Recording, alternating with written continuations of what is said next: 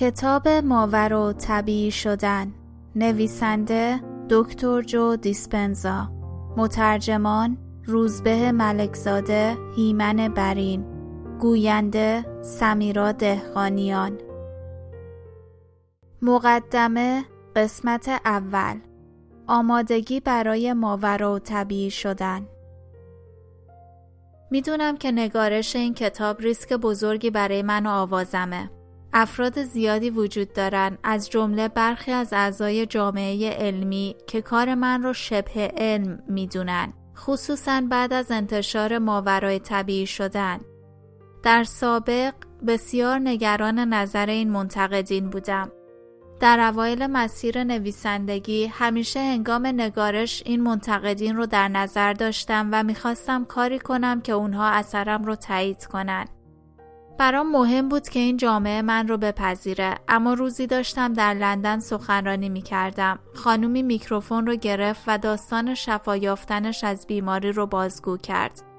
اینکه چطور با استفاده از کارهایی که من در کتابهای دیگم ذکر کردم شفا پیدا کرده بود.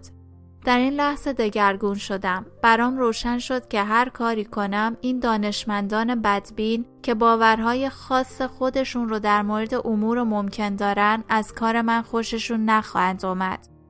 وقتی به این نکته پی بردم فهمیدم که بخش زیادی از انرژیم رو هدر دادم. دیگه علاقه ای نداشتم که این افراد رو در مورد پتانسیل بشر متقاعد کنم.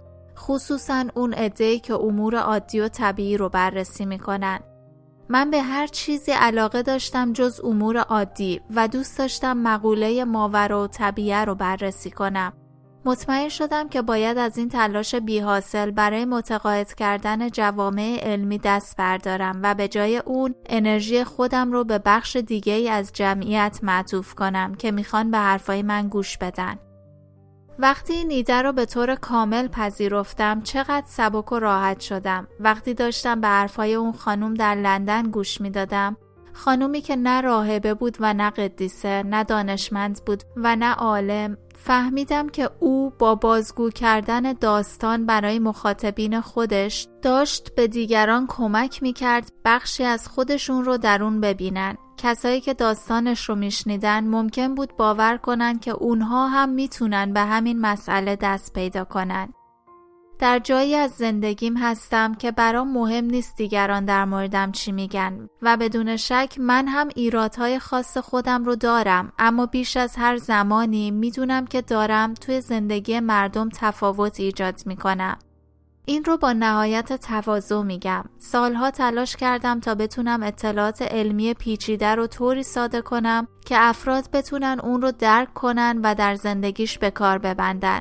در واقع طی چهار سال گذشته من در کنار تیم محققین و کارمندان تلاش های زیادی کردیم که دگرگونی های بیولوژیکی افراد رو به صورت علمی اندازگیری ثبت و تحلیل کنیم تا به دنیا ثابت کنیم که افراد عادی هم می‌تونن کارهای غیر عادی انجام بدن.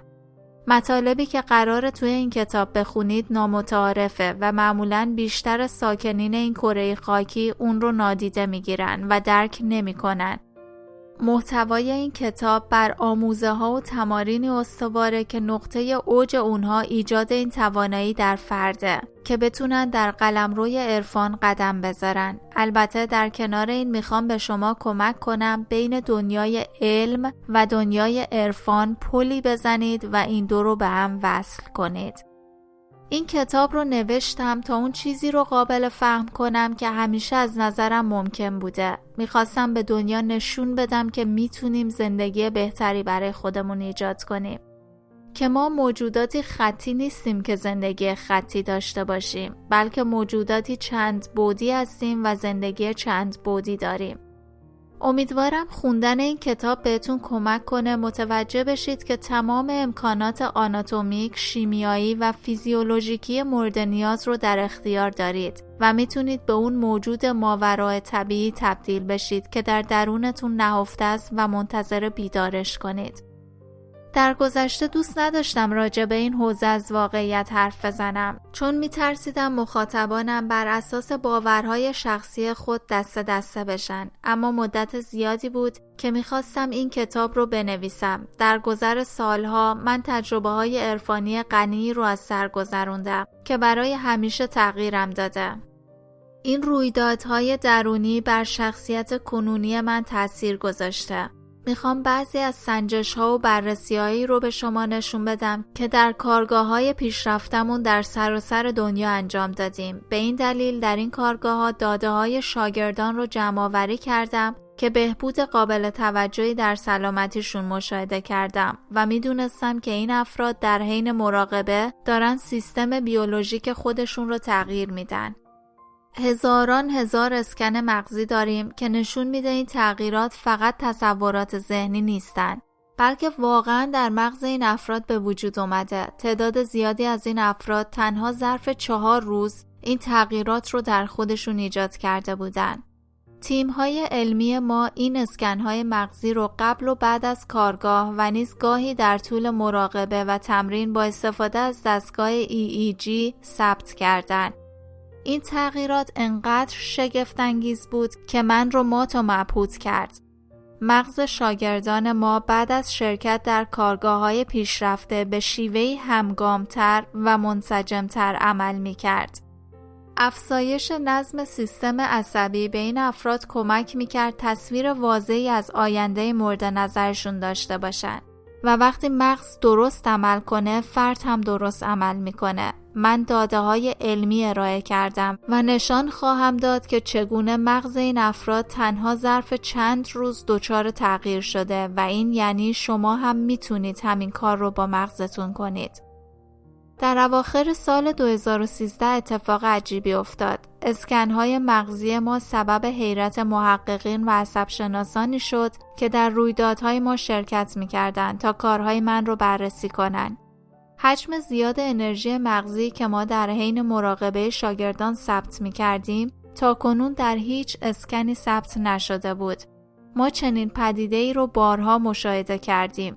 وقتی با شرکت کنندگان مصاحبه کردیم به همون گفتن که تجربه ذهنی اونها در حین مراقبه بسیار واقعی و عرفانی بوده و این مسئله تغییر ژرفی در جهانبینی اونها ایجاد کرده و یا بهبود عظیمی در سلامتیشون حاصل کرده.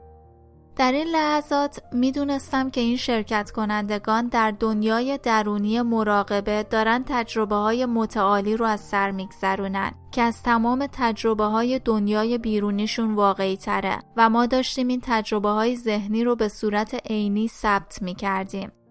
حالا این برای ما عادی شده و در واقع اغلب اوقات می‌تونیم بر اساس نشانگرها و علامتهای خاصی که طی این سالها مشاهده کردیم پیش بینی کنیم که این شدتهای بالای انرژی مغزی چه زمانی حاصل میشه. در این صفحات قصد دارم معنای تجربه بین ابعادی رو شرح بدم و از نظر علمی، زیست شناختی و شیمیایی نشون بدم که ارگانها، سیستمها و انتقال دهنده های عصبی چطور این اتفاق رو ممکن می‌کنن. امیدوارم که این اطلاعات نقشه راهی باشه برای شما تا بتونید چنین تجربه هایی رو برای خودتون خلق کنید. همچنین تغییرات فوق‌العاده‌ای رو در تغییر پذیری ضربان قلب ثبت کردیم. به این طریق می‌دونیم که فرد چه زمانی قلب خودش رو گشوده و احساسات والایی مانند شکرگزاری، رقبت، شادی، مهربانی، ستایش و شفقت رو در خودش ایجاد کرده. این احساسات باعث میشه ضربان قلب حالت منسجمی پیدا کنه و آهنگ، نظم و توازن در اون برقرار بشه. می‌دونیم که تغییر وضعیت بیولوژیک شخص از زیستن در گذشته به زیستن در آینده مستلزم عزم روشن یا همون مغز منسجم و احساس والا یا همون قلب منسجمه.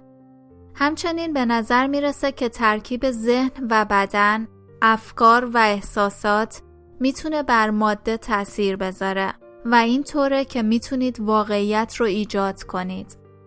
پس اگه قرار واقعا به آینده ای ایمان بیارید که دارید از صمیم قلب اون رو تصور می کنید بذارید کاری کنیم که قلب کاملا باز و فعال باشه. چرا با استفاده از تمرین کاری نکنیم که این مقوله برامون به نوعی مهارت تبدیل بشه؟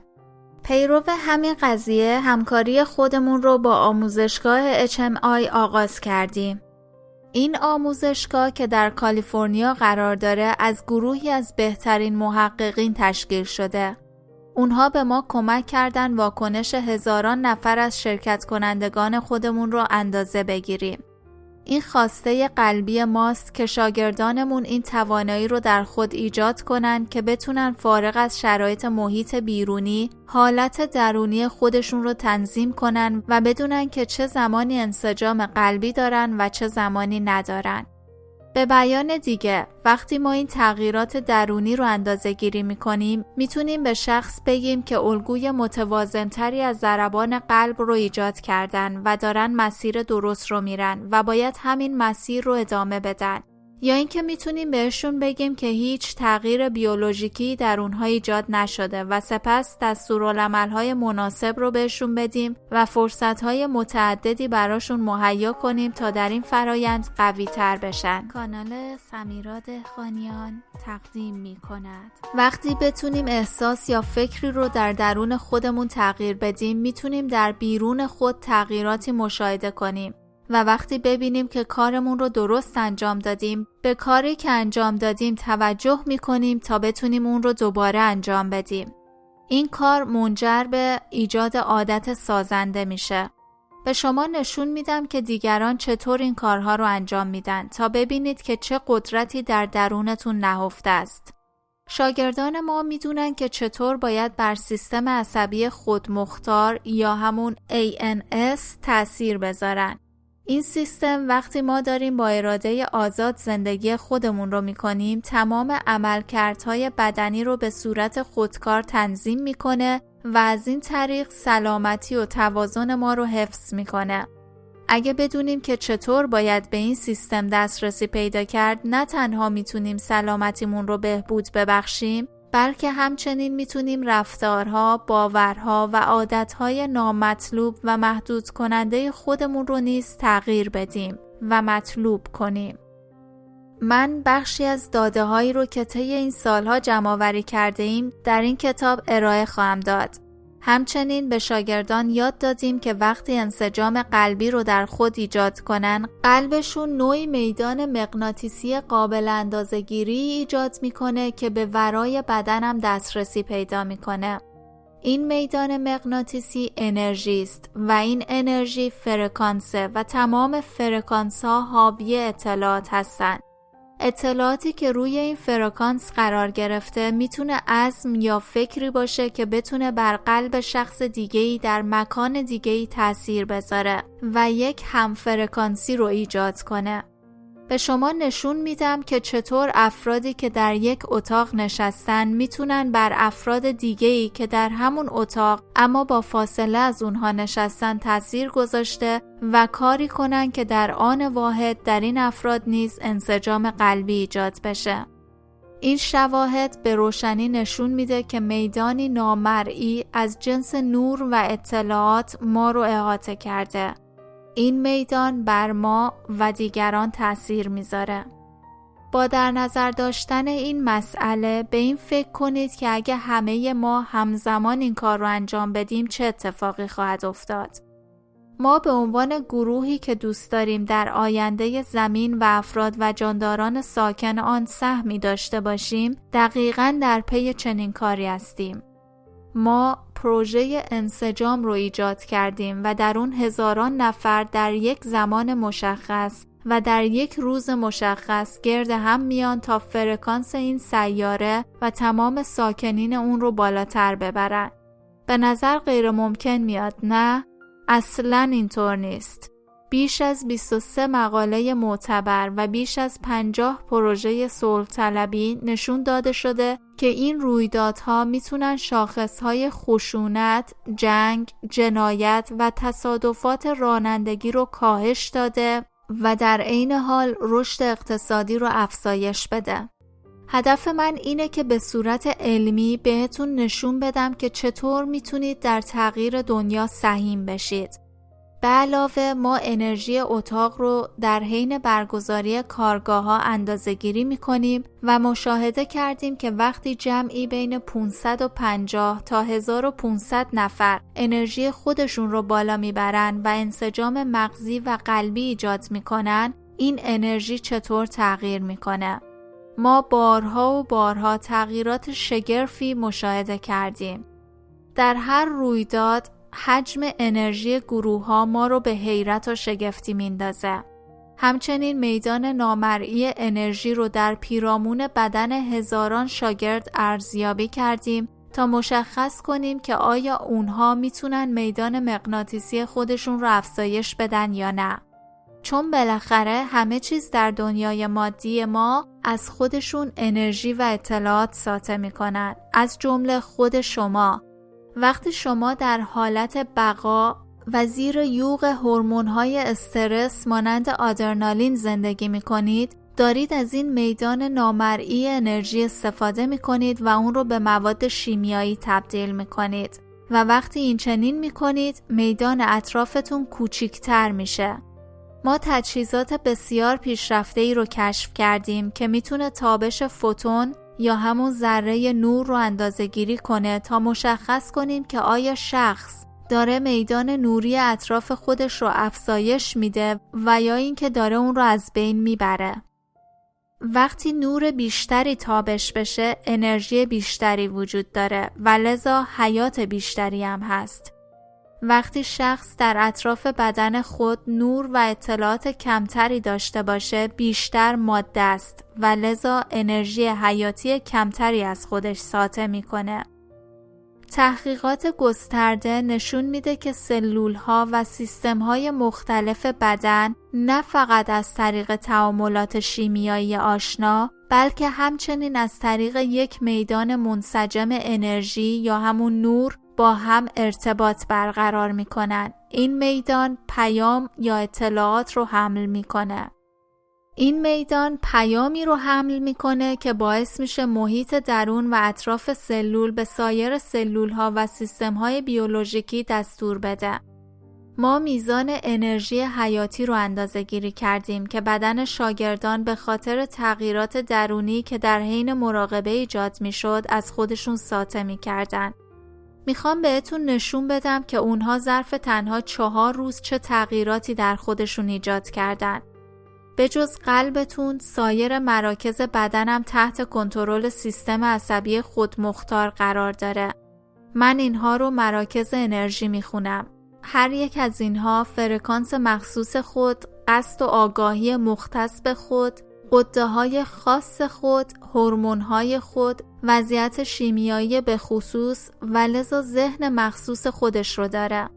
شما می‌تونید بر این مراکز تاثیر بذارید تا عملکرد متوازنتر و یک پارچه تری داشته باشید.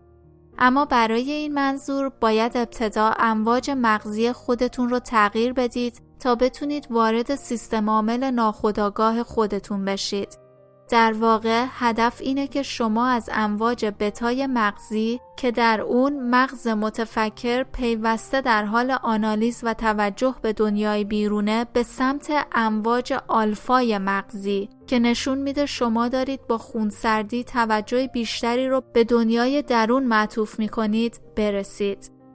اگه بتونید پیوسته امواج مغزی خودتون رو کنتتر کنید می‌تونید به راحتی سیستم عصبی خودمختارتون رو از نو برنامه ریزی کنید. شاگردانی که تمرینات مراقبه من را انجام دادن طی گذر زمان یاد گرفتن که چگونه هم امواج مغزی خودشون رو تغییر بدن و هم این توانایی رو در خودشون ایجاد کنن که با تمرکز مناسب به قدر کفایت در لحظه حضور داشته باشن و تاثیرات قابل اندازه گیری از خود به جای بذارن.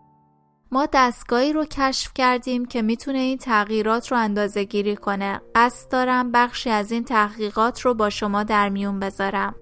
همچنین چندین شاخص بیولوژیکی مختلف رو در رابطه با تغییر بیان ژن فرایندی که تحت عنوان ایجاد تغییرات اپیژنتیکی شناخته میشه اندازه گیری کردیم. در این کتاب خواهید دید که شما در زندان ژنهای خود قرار ندارید و بیان ژن قابل تغییره به شرطی که فکر، عمل و رفتارتون عوض بشه.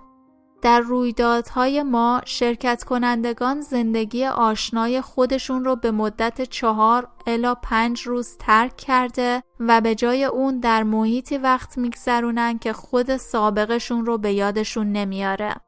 به این ترتیب اونها خود رو از آشنایان، دارایی‌ها، رفتارهای خودکار زندگی روزمره و مکانهایی که به صورت روتین بهشون مراجعه می‌کنن جدا کرده و با استفاده از چهار نوع مراقبه مختلف که عبارتند از قدم زنان، نشسته، ایستاده و خوابیده حالت درونی خود رو تغییر میدن و در هر یک از این مراقبه ها یاد می‌گیرن که کس دیگه ای باشن. می‌دونیم این مطالب حقیقت داره چون تحقیقات ما تغییرات قابل توجهی رو در بیان ژن شاگردامون نشون میده. حتی تغییرات قابل توجهی در سلامتی اونها به ثبت رسیده. اگه به کسی نتایج قابل اندازهگیری نشون بدیم که ثابت کنه واقعا انتقال دهنده های عصبی، هورمون ها، ژن ها، پروتئین ها و آنزیم های خودشون رو فقط با فکر کردن تغییر داده، اون بهتر می‌تونه تلاش خودش رو توجیه کنه و به خودش ثابت کنه که واقعا داره تغییر می‌کنه.